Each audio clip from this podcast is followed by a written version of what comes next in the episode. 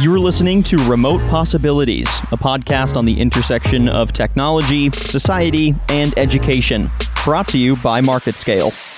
Now, here's your host, Kevin Hogan. Okay, hello, and welcome to the latest episode of Remote Possibilities, the podcast that explores the promise and the perils of distance learning. I'm your host, Kevin Hogan, and I'm glad you found us. With me today is Mark Schneiderman, a longtime policy expert and advocate for the edtech industry.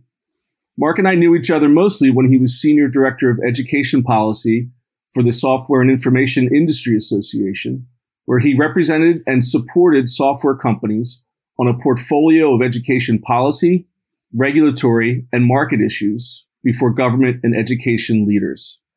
I invited Mark to join me today because of a provocative item he posted last week that divines what may be happening in the ed tech space because of this remote learning scenario that we've all been thrust into.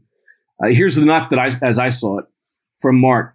COVID-19 brings perhaps the most significant disruptor in our sector's history to schools and companies and to students and teachers. Many assume the resulting shift to remote learning will be a boon to digital learning and the education software industry.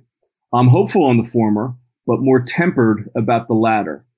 While I too anticipate continued increased overall technology usage, I also see budget pressures and hybrid learning as catalysts to schools streamlining their software licenses and right sizing of a too crowded industry. From there, our industry has the opportunity to further focus investments, adopt standards, and enhance partnerships that will bring the sector toward maturity and impact consistent with our public good responsibility. Now, Mark, I, I could just go on and, and read the rest of this blog post because I found it very insightful and uh, and, and, provocative uh, for many reasons. Uh, but really wanted to dive in a little deeper with you. So thanks for joining me today. Thanks, Kevin. I appreciate the opportunity to be here and for what you're doing. So in the post, you you basically break it down into a, a three point framework. Could you maybe give uh, our listeners a little bit of you know how you you got to that point? Yeah. So um, you know, in some ways, what I'm putting forward here is nothing um, significantly new, but as I've learned in my career in public policy, uh, solutions really take off when the opportunity and the environment is there to support them. So what I tried to do in this uh, in this opinion piece that, that uh, is to connect a few dots, lay out a few assumptions, and then provide that as a launching point for what I believe is in the best interest, uh, you know, of education technology's future. So you you teed it up by reading kind of the headline from um, from the from the story. The three uh, the fr- the three item framework are and quickly, and we can dive in a little bit more deeply. One is around investment. We've uh, our industry has been uh, tremendous benefited tremendously from significant uh, investment at, at all levels, from from angel all the way up to to equity investments.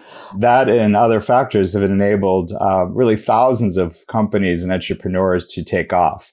Uh, but there's also, I think, a, a, cost to that, an opportunity cost, in that our dollars are really uh, diffused uh, and the choices for educations, educators, decision makers, families on the ground can be um, difficult uh, with so many so many options. So certainly we want to see continued innovation, but we also want to see us doubling down on what's working and investing more deeply. Uh, and so in that bucket, really what I'd like to see is is uh, investors, and there are many out there already, but even more investors that are really empathetic to the cycles in educational technology, and really to the reality that um, you know generational innovation and change. Uh, doesn't really happen in our K 12 sector. We're going to continue, even with COVID, I believe, to see more marginal change so we can dive in more deeply but that's that's stuff that's uh, one part of the three part framework is focusing our investments for the long term. Gotcha. Number two is around limited impact. And for a long time our sector has been um, surviving off of case studies and uh, kind of really controlled efficacy studies where we're really met, we're, we're controlling for fidelity and ensuring proper implementation. Uh, what we really need to see are technology products that can be implemented easily and success and succeed with modest touch on improving outcomes, whether that's student achievement or teaching efficiencies or administrative uh, success. And so um, there's a lot going on in this space. Groups like Digital Promise, Leap Innovation, many others are driving partnerships. But I think, uh, you know, my recommendation for this step two of these three part solution is we really need to see even more bottom up R&D partnership, looking at the full cycle from development to evaluation to implementation and continuous improvement uh, to get us over the hump and uh, ensure more success uh, and uh, continuous improvement of le- learning technologies, especially. And I'm I'm focusing there and throughout the article more on curriculum and instructional side. Uh, and quickly, the number three item I suggest is around standards, and I'm using that term fairly broadly to mean policy standards, technical standards, practice standards, research standards. We're, we we do see uh, challenges for implementation, deployment, evaluation of learning technologies. To reduce the costs of implementation for school districts, whether it's data integration and rostering uh, or other other factors, uh, I'd like to see our industry better adopt the many standards that are out there. And our, our school customers need to do that as well. But whether it's, um, you know, data, data use terms, uh, accessibility for students with disability, the lack of full investment and adoption by much of the industry in these standards raises the cost of adoption and implementation significantly for school customers and really limits their ability to fully succeed. So if we can have the industry uh, meet them uh, in a place of uh, greater standards adoption, that will really uh, reduce the barriers, reduce the friction for successful implementation, and allow more of a plug and play success for students, teachers, and schools. So that's number three. Yeah, and when you mention standards, I mean, I it come that comes back to to the the number one uh, issue that that I discovered in conversations with district executives over the past couple weeks, which is just the standard of, of, of connectivity. I don't, I don't think there's a district in this country that didn't have more than one. I mean, significant percentages of children that do not have access to the internet at home. A certain percentage of, of, of faculty members who didn't have internet access at home, who, who got into their cars and conducted class classes in their cars outside of the high schools because of that condition. Does that need to be the first thing? Um, I guess I'm, I guess I'm advocating it for myself. I believe that's the first thing that needs to be handled before any of these higher level sort of technologies can be implemented. Do you, do you agree? Yeah, I think uh, I think that's certainly what we're learning. Uh, the the homework gap, the so-called homework gap of student access to technology outside of school, has been uh, you know talked about for for many years. Uh, uh, but we're really seeing it exposed here because the use of that technology at home is not just supplemental; it's fundamental. And so uh, that that connectivity is critical for continuity of learning. Uh, and so, what we're seeing from uh, school districts when they look at what they need to do for success as we turn to the turn to the next school year, they are doubling down and focusing on uh, access and equity and, and connectivity uh, first and foremost. And that's one of the kind of suppositions I lay out in my piece about really what our ed tech uh, and I'm thinking of the you know the software sector, the app sector, digital content sectors can expect um, moving forward is uh, they've the school districts need to get that right first, and that's where their investments are gonna are going to have to go and and are going.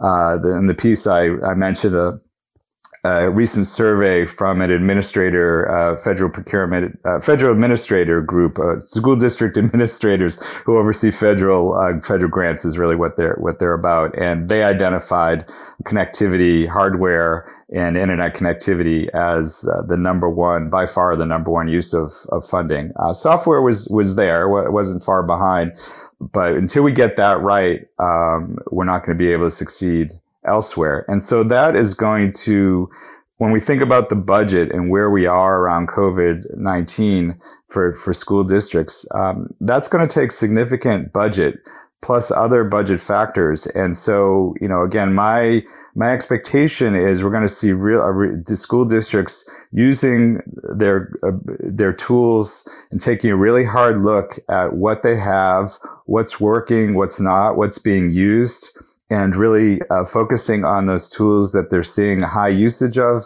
high impact from, and low friction for adoption. And that's that I think is going to end up crowding out a lot of other. Uh, there's a really long tail in the in, in of app usage in our schools, uh, and I think a lot of the teachers and schools are going to really drop a lot of that long tail because it's going to be even more difficult to succeed successfully uh, implement those in the in this current environment, whether it's for budgetary reasons or for um, really just management uh, challenges in a remote uh, remote work environment.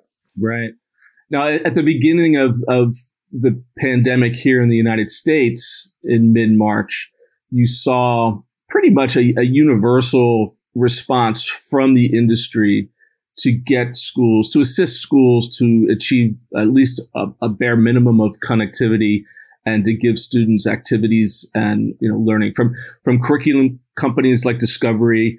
Uh, I talked to those folks uh, to you know Google and and Zoom and other kind of maybe just more vanilla traditional technology companies. We have Google Education, where they pretty much opened up the doors and said, "Hey, use the stuff for free. We'll figure this out at the end of the school year."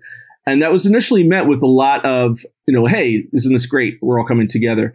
There was a kind of a growing criticism uh, I also heard where it was kind of like from administrators who said, you know what, don't call us, we'll we'll call you if if we need something, and they kind of felt that they were being maybe um, sold to in a time where that just really wasn't appropriate.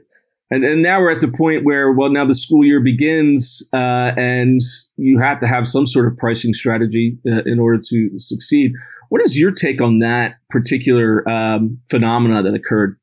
Yeah, I think that's uh, that's a, a, great point. Uh, the sector, I think, did really step up uh, at the start with uh, offering extended uh, uh, licensing, extended access for for for at no cost.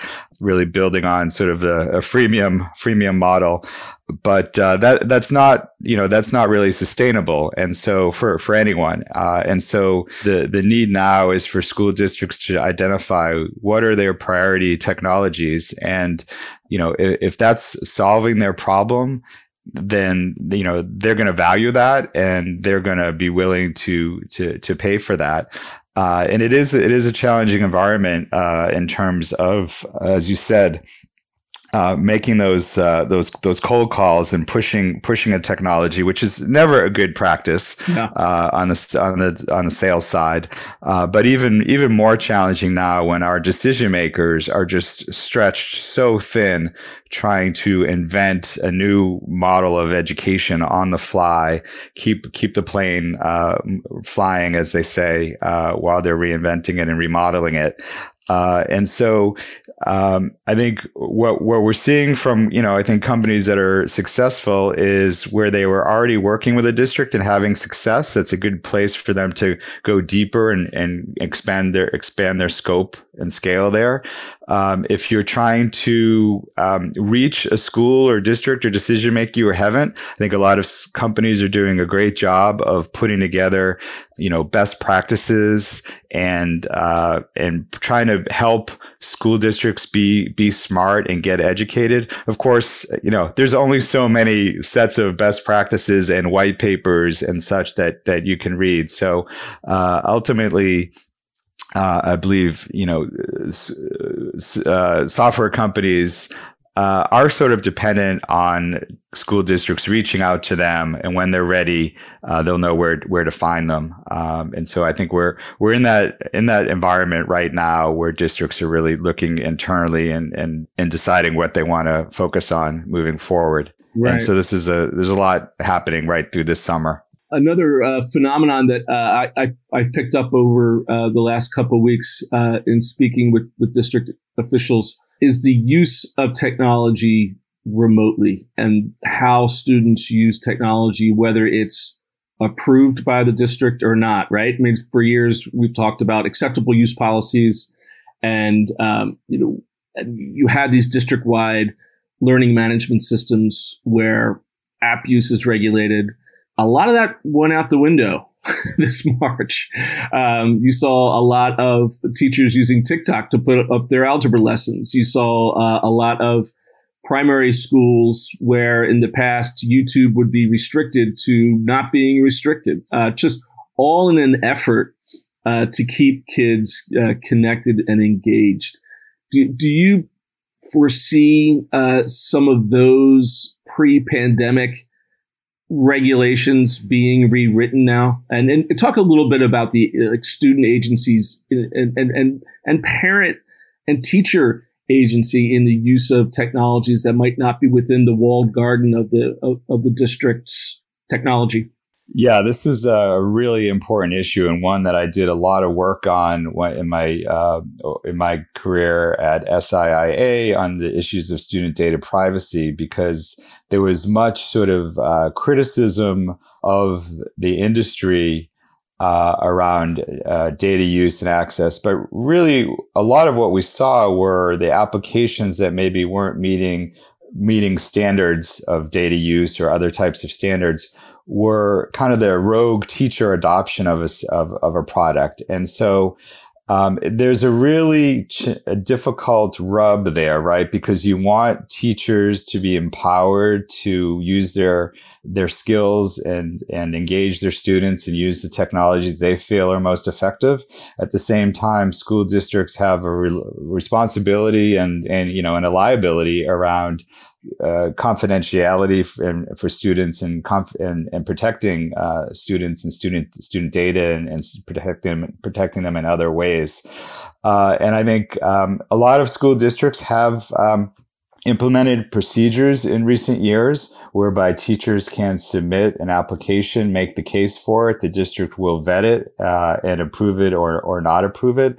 And then uh, teachers can, can use apps from that approved list.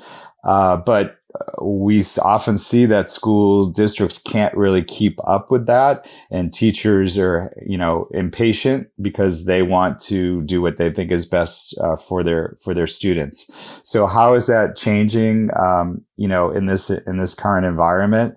Uh, and this gets back to kind of some of my points about how as we scale up digital learning the pressures are even greater. So the workload on CIOs and CTOs is even greater. And so I, I, I, I believe this is really uh, causing them to kind of want to limit and control even more. And I think teachers struggle in this environment to implement some of those technologies that they could maybe more easily roll out um, in, a, in, a, in a more controlled classroom environment. Uh, so it'll be interesting to see how that plays out uh, in the in the coming months. Sort of the district control versus teacher usage, and how that will impact uh, the rules for for technology. I, I'd say the last thing is, you know, there could, I'll say on this point is, you know, there, we could be talking sort of a difference without a distinction because whether students are at home uh, or in the school, right, they're still accessing those those uh, hosted technologies those that data that app is still most likely in the cloud. And so uh, there's not a fundamental difference there but yeah. Now we have the the, uh, the upcoming school year is appearing to be just the, the experiment hasn't ended since the end of the last school year. Talk a little bit about how long this experiment will have to take before some of the points in your in your framework can take effect? timing is is really challenging here because nobody knows exactly what the future holds, right? And we're we're seeing this ebb and flow uh, about back to school models, right? It was it was first. I felt like it was first. We've got to, we've absolutely got to get a, our kids back into the physical classroom, especially our most vulnerable students, our younger students, students that really struggled for whatever reason with remote learning. I think with the resurgence, we're, I think, seeing a little bit of a hesitancy from parents and playing out with school leaders and policymakers about comfort and going back into the physical space. So uh, I think if you think about that continuum, it feels like that continuum uh, it was always a hybrid model, but it feels like it's shifting even a little bit more more digital. Yeah. Um, the three steps that I laid out are really more midterm steps that I I believe can and should happen uh, coming out of this environment. So really, right now we're trying to put out the fires and solve you know yesterday's and today's problem. But what I believe is that will create an environment where we're learning so much on the one hand, uh, good and bad and ugly, and where the uh, where we we could see a shrinking of the industry uh, as a result of the uh, of this environment, and that that gives us the opportunity to move on the back end. You know, uh, whether it's you know whether it's spring semester moving into the following school year to kind of take a step back. Now, I'm not saying we need to completely wait until then, but I think the reality is that uh, the space to really think more deeply and and expand in these deeper ways, as I've laid out, uh, will take a little bit of time. And again, those are really uh, focusing investment on uh, fewer products and taking more of a long term approach, more of an impact investment approach. Not that that's not happening already, but uh, I like to see more of that happening that really recognize the marginal changes that happen in school and not expect that we're going to move to a completely long term digital K 12 environment. You know, secondly, the uh, partnerships that are needed for that success, the R&D partnerships, that full cycle of implementation, development, evaluation, and continuous improvement. And then third, uh, really doubling down on standards and the adoption of standards and making the investments so that when a school district looks at a product and adopts a product, they know that it's accessible for all their students, no matter their level of disability. They know they can roster that product easily through through an existing data standard and not have to uh, not go through the cumbersome process of exchanging data data files and manually uh, getting that done. Uh, that they know that the terms of use have been kind of vetted for for data use, and that the product has a record of uh, of efficacy and, and things of that nature. Uh, so, um, you know, again, my hope is that uh, COVID is kind of a catalyst. It's an accelerator of where we need to go as an industry to mature and really sh- deliver on the promise and deliver on and expand on the successes that we've had uh, in a more complete manner. Well, Mark, usually my last question involves desperately looking for a best case scenario, but I think you just beat me to the punch there. that sounds like um, what we would all hope would would happen and, and go forward. And I, I, really appreciate your time. I appreciate the uh, the piece that you wrote and your time in, in, in talking w- about it with me. Thanks, Kevin. It was fun. Thanks. And thanks, everyone, for listening. Uh, if you have ideas for further episodes of Remote Possibilities, uh, please reach out. And if you want to read Mark's piece, where we have cross posted it today uh, up on Marketplace, uh, if you just go and click on the link uh, on my byline, you'll be able to find it.